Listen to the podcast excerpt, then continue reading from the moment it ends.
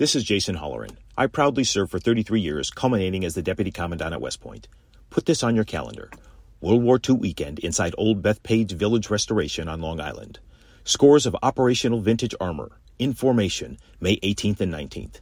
Nassau County Executive Bruce Blakeman invites you to join him in saluting America's greatest generation and all those who have worn the uniform in defense of our freedoms. That's May 18th and 19th, presented by the Museum of American Armor. It's The Other Side of Midnight with Frank Morano.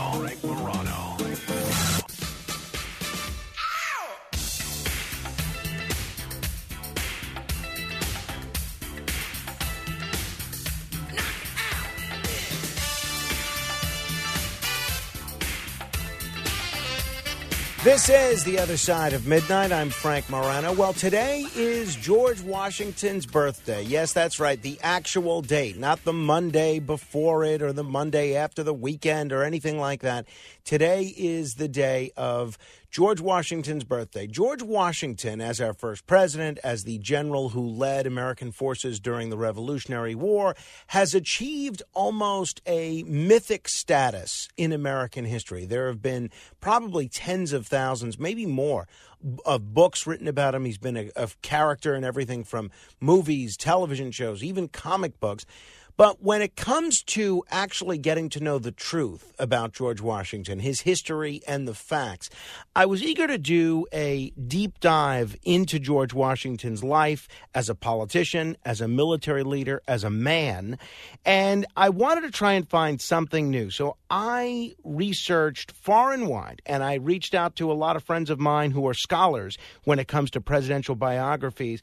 And repeatedly, the book that I found on the list of best Washington biographies and the book that was recommended to me by friends who study this stuff was George Washington, The Political Rise of America's Founding Father. And I'm just thrilled that David O. Stewart, a best selling author of history and historical novels, who uh, who actually wrote that book, George Washington: The Political Rise of America's Founding Father, has agreed to join me. David, it's great to talk with you. Thank you. Well, thanks so much for having me on the show. So, David, when we talk about a lot of figures that are well known in American history, obviously uh, there's a lot of folklore that involves certain mythic figures especially the far back you go the more folklore there is. Sometimes that leads to historical figures especially presidents being a little overrated. Sometimes it leads to them being a little underrated. Uh, george washington was he really so great uh, it's a it's a fair question uh, we don't have much sense of him. You know, he was born 291 years ago. Uh, it it's a long time, and you know we don't have the ways of remembering him through film or even audio tape that we have for uh, so many others. So, or even photographs. So he's not immediate.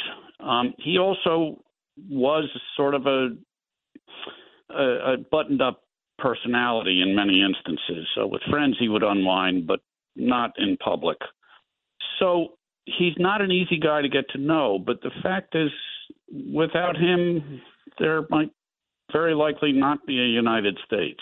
And he was so pivotal and he so dominated our public life for the first 20 years. Um, I, I just can't say there's anybody more important. Now, I think a lot of people, even people that have just the the most mediocre knowledge of American history, know that he was the first president, and they know that he led uh, the United States military during the Revolutionary War before that, there's a lot of uh, there's a lot of conjecture, a lot of curiosity about what his life was like. Aside from uh, chopping down cherry trees like crazy and telling the truth about it, what was he actually doing with his life before the Revolutionary War? As a very young man, uh, he became very uh, engaged with what was then the frontier, Western Virginia, Western Pennsylvania and uh, was as a surveyor, then as a sort of public figure, and ultimately as a as a soldier during the French and Indian War. Again, as a very young man.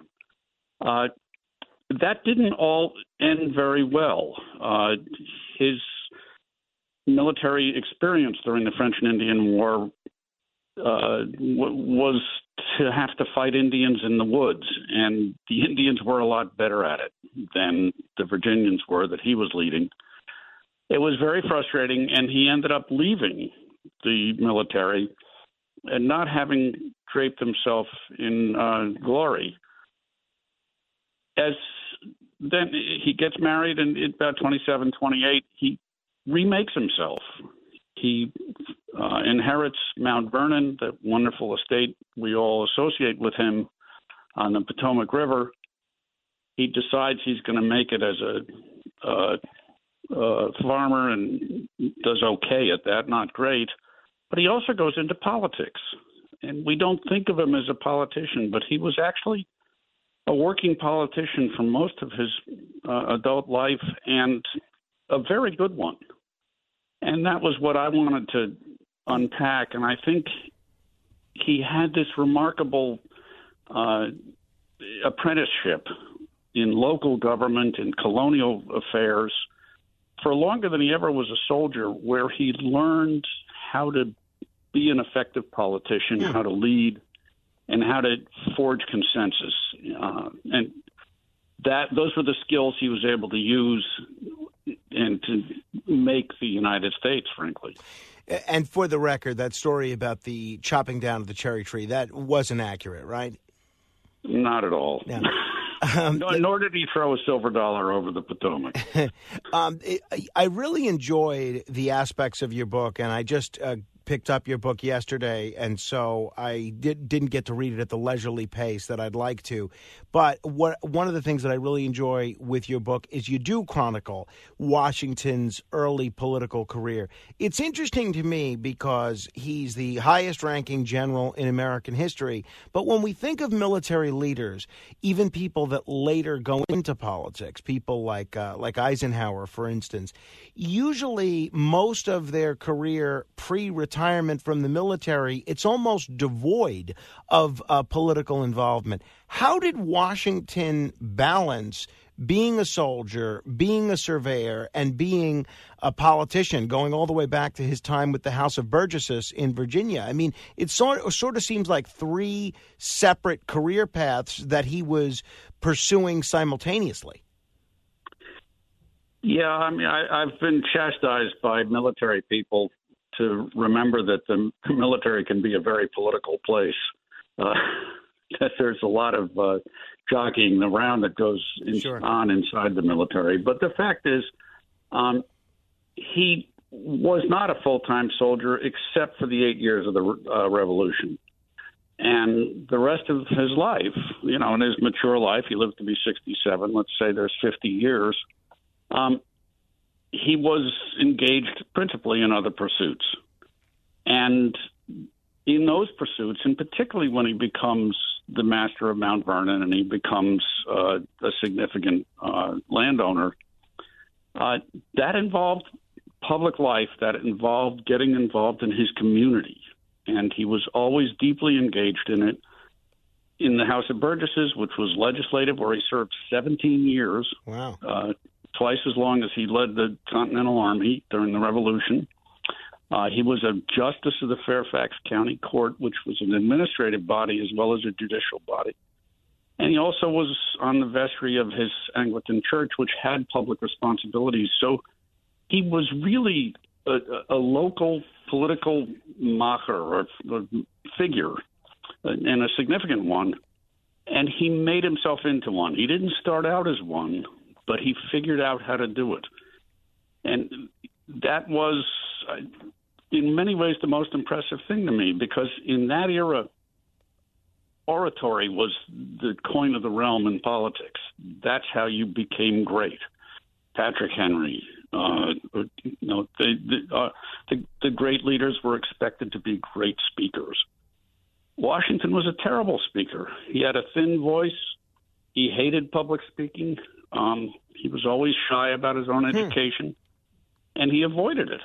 So he had to figure out other ways to do it and other ways to distinguish himself, which he did through taking on hard problems. He, his brand essentially become, and that's a 21st century phrase, of course, but his brand became the man who could get things done, the man you could rely on, a man you could trust. And, you know, when you think about it, that's a pretty powerful brand. Oh yeah, uh, no no question about it.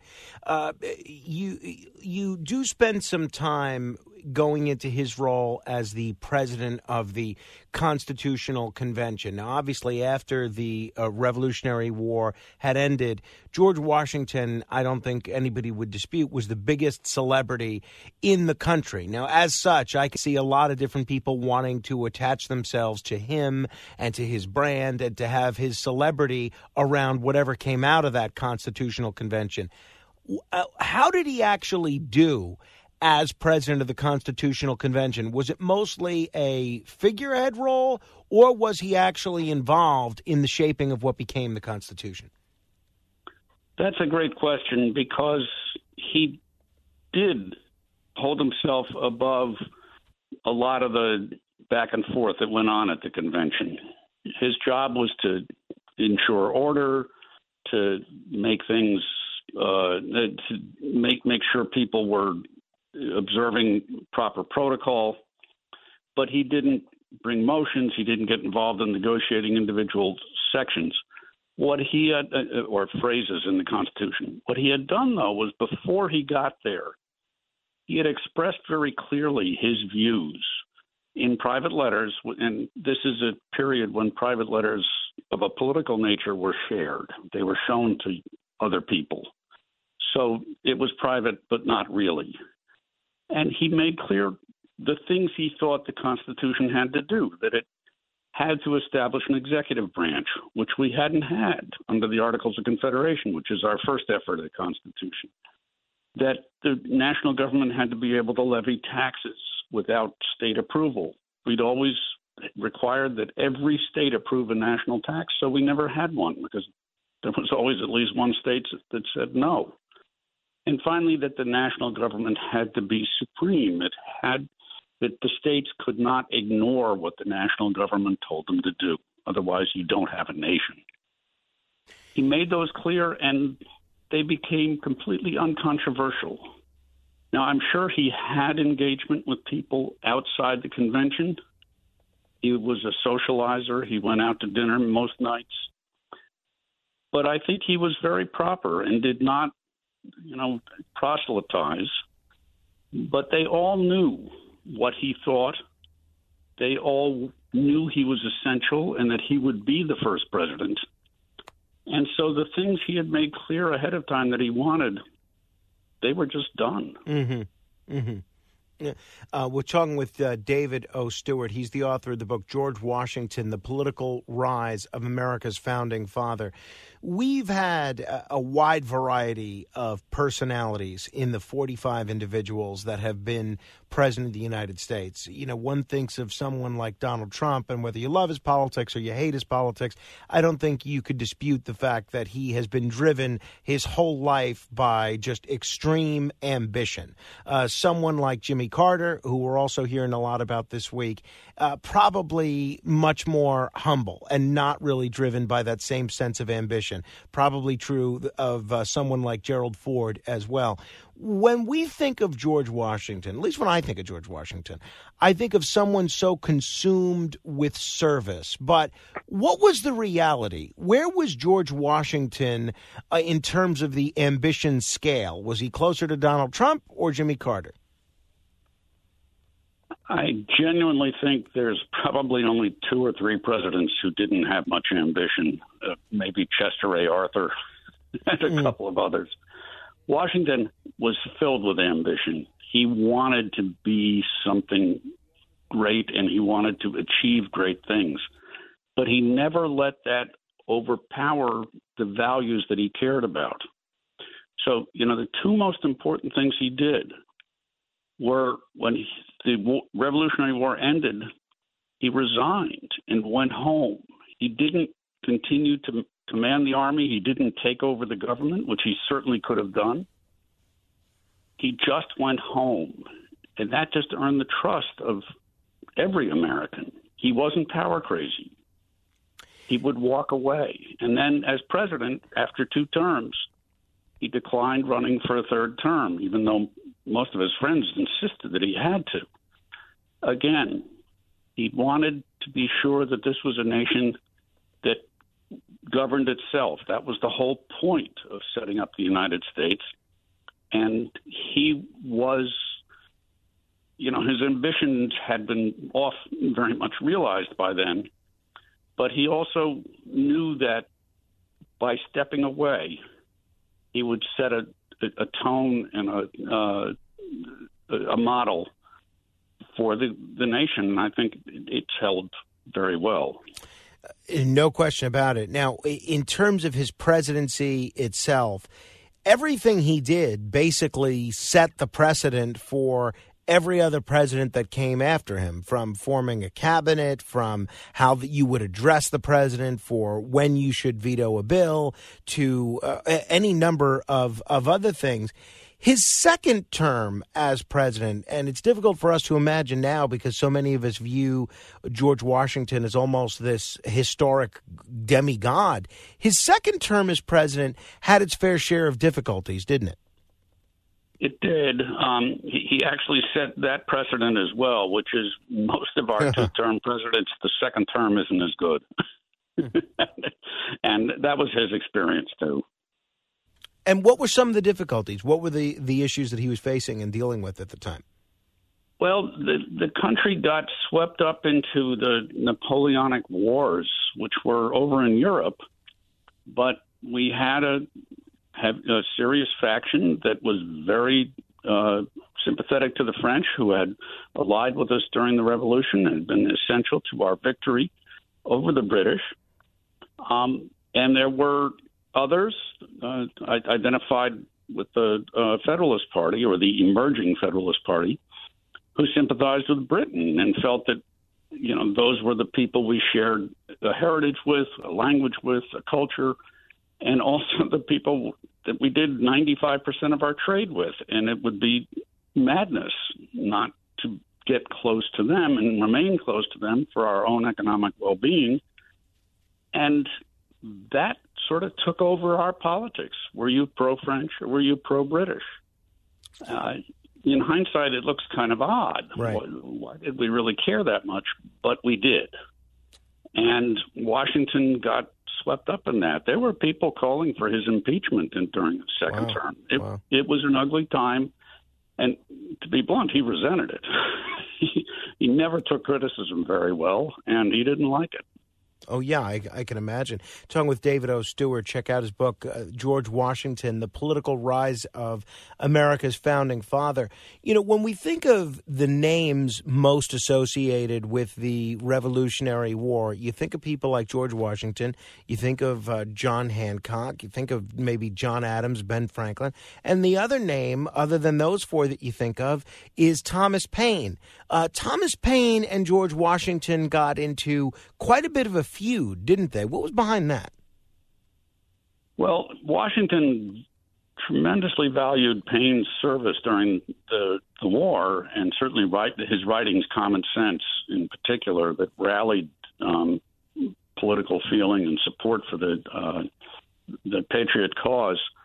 Um, thereafter, Paine really became uh, a, a, very strong advocate for for France in this dispute that I was describing that developed between our factions.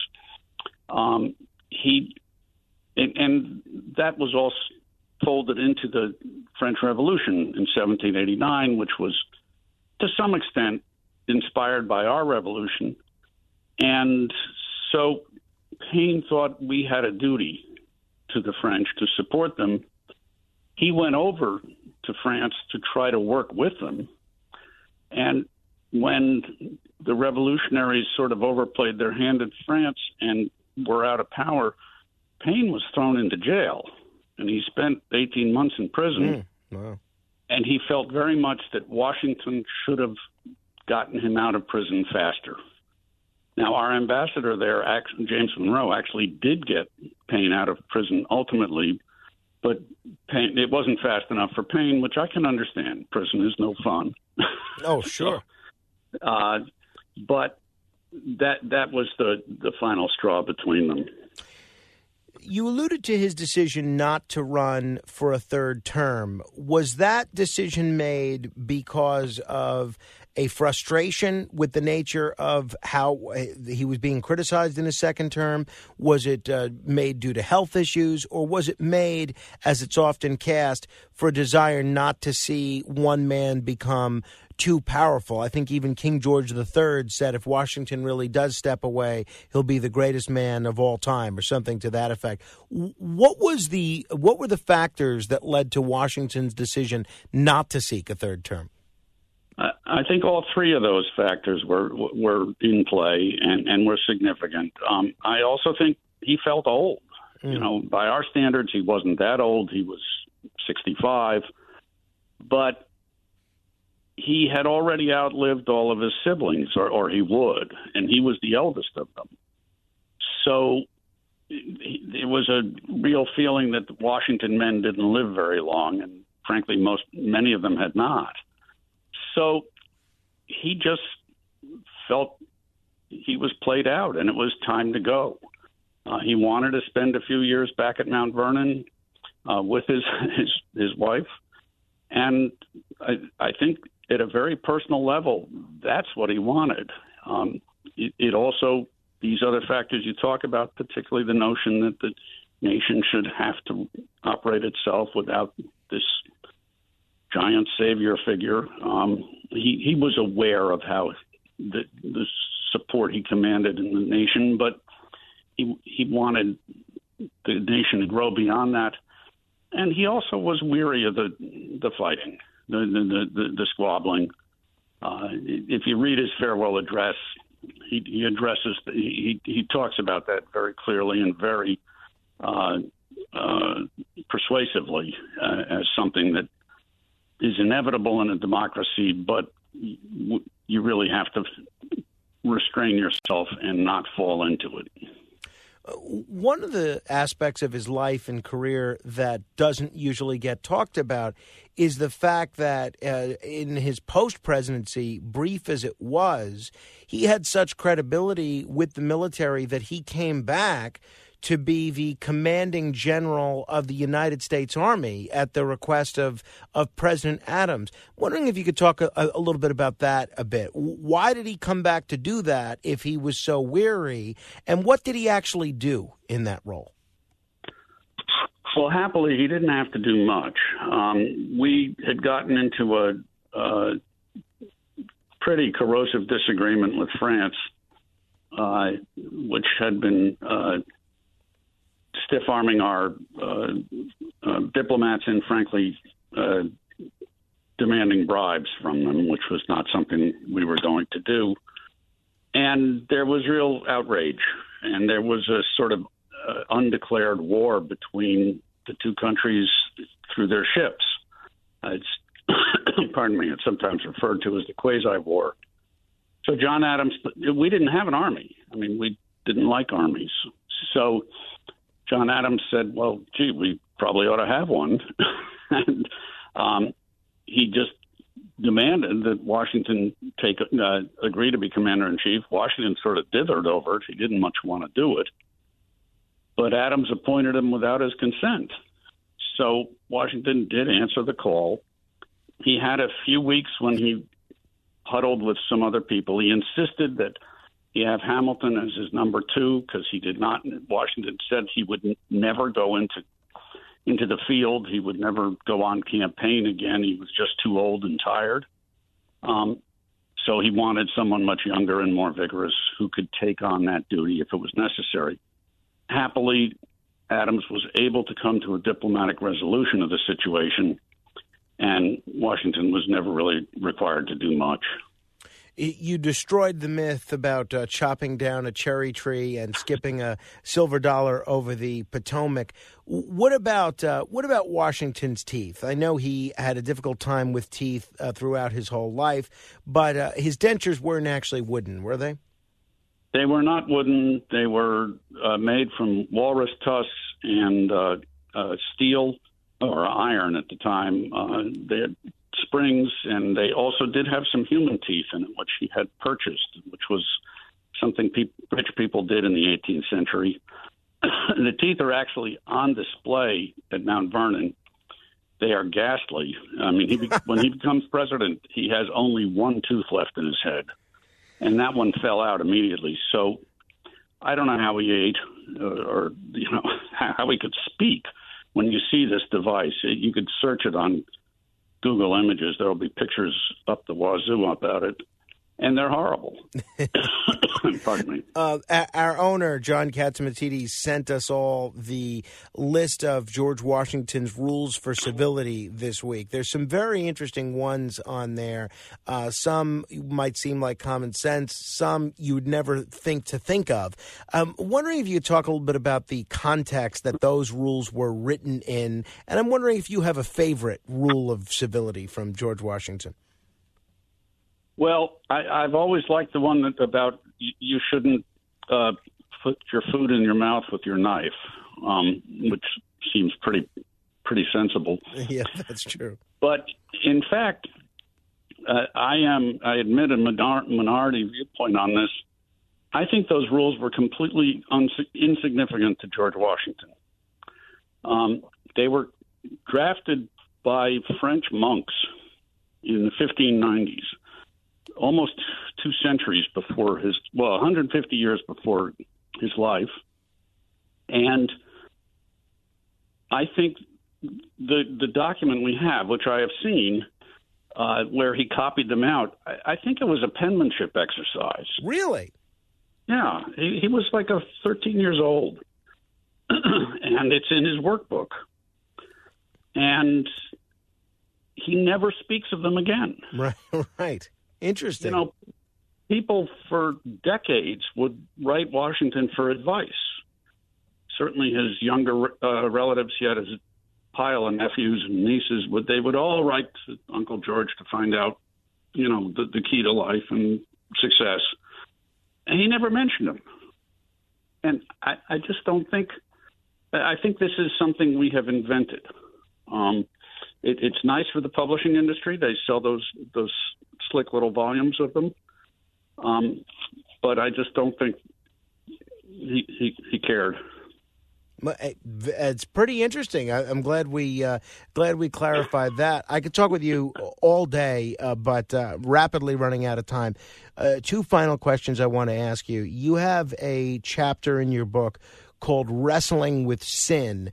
And uh, George Washington is one of the founding fathers that is frequently in the targets of the cancelers, and it's because he owned slaves. And you write that he had uh, 135 slaves or so uh, at Mount Vernon. I'm wondering if you could talk a little bit about George Washington's relationship with the institution of slavery itself and his relationship with his slaves.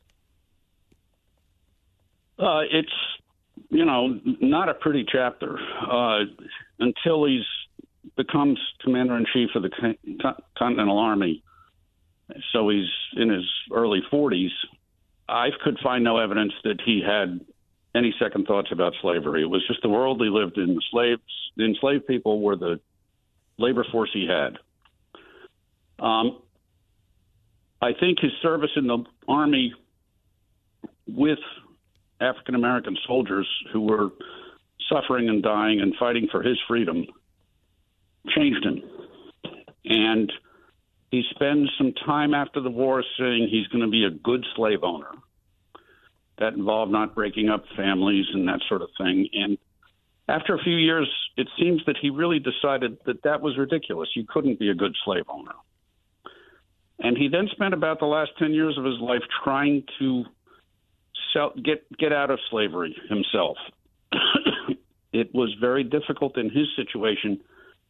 As you say, he had 130 slaves at Mount Vernon that he owned, but there were also another almost 200 who were owned by his wife Martha's first husband's estate.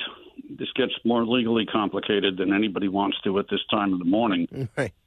But you he couldn't sell, he couldn't free them. It was not in his power. He had to buy them, and then he could free them. And he was never could raise the cash. It would have been a ton of money, and he never had much ready cash. He was land poor his adult life. So, in his will, he finally dealt with this as best he could, and he freed his own slaves, the ones he actually owned, 130 of them. And he did, in his last 10 or 15 years, frequently say in private he wished there would be gradual emancipation laws through the whole country. The northern states mostly adopted these, and it took sometimes 20, sometimes 40 years before the generations would turn over enough that slavery ended in those states, but it did. But the southern states would never go for it, and he never went public with mm. this preference. I think he didn't because he thought it, it wasn't going to work, and maybe he just didn't have the will to do it because they were all his relatives and friends who were the slave owners. Um, but it's not a glorious episode.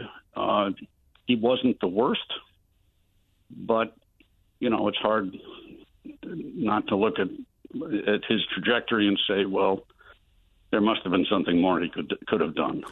We've been talking with David O. Stewart. You can check out his book, George Washington, The Political Rise of America's Founding Father. He also has a number of uh, interesting books, both nonfiction and fiction. And I have to tell you, David, I think the uh, history that you have writing uh, fiction actually comes across really well uh, in that this book, the George Washington book, is eminently readable. At times it does read like a novel or a political thriller. So I, it does seem like you have have the same sort of dramatic sense in writing nonfiction that you do in fiction. But I will um, I will end with this. You know, I, I, do a podcast where we interview a lot of people about the mob, uh, lawyers, mobsters, you know, uh, family members, uh, victims, all sorts of folks, and I always ask what they think the most realistic film about the mob is. I'm going to ask you the same thing about George Washington. He's been portrayed in films so many times. If you had had to pick either a favorite depiction of George Washington or the most accurate depiction of George Washington in cinema, what would you recommend to folks? Oh, that's such a hard question because I don't think he's ever been done very well. Um, you know, the Adams Chronicles, or the John Adams, I guess, the HBO series. Mm, with uh, Paul um, Giamatti. Um, yeah, yeah, he played Adams, which was a surprising casting from my perspective, but I thought worked very well. Um, they took a shot at Washington, which was thoughtful and wasn't wrong. Um, but it's hard to find an actor who has the same level of command and presence that Washington did. That's mm. just you know really tough. I mean, it's I tend to think a guy like Liam Neeson maybe could do it, or Liev Schreiber. I mean, these you have to, you've got to be big, and you've got to come across as big.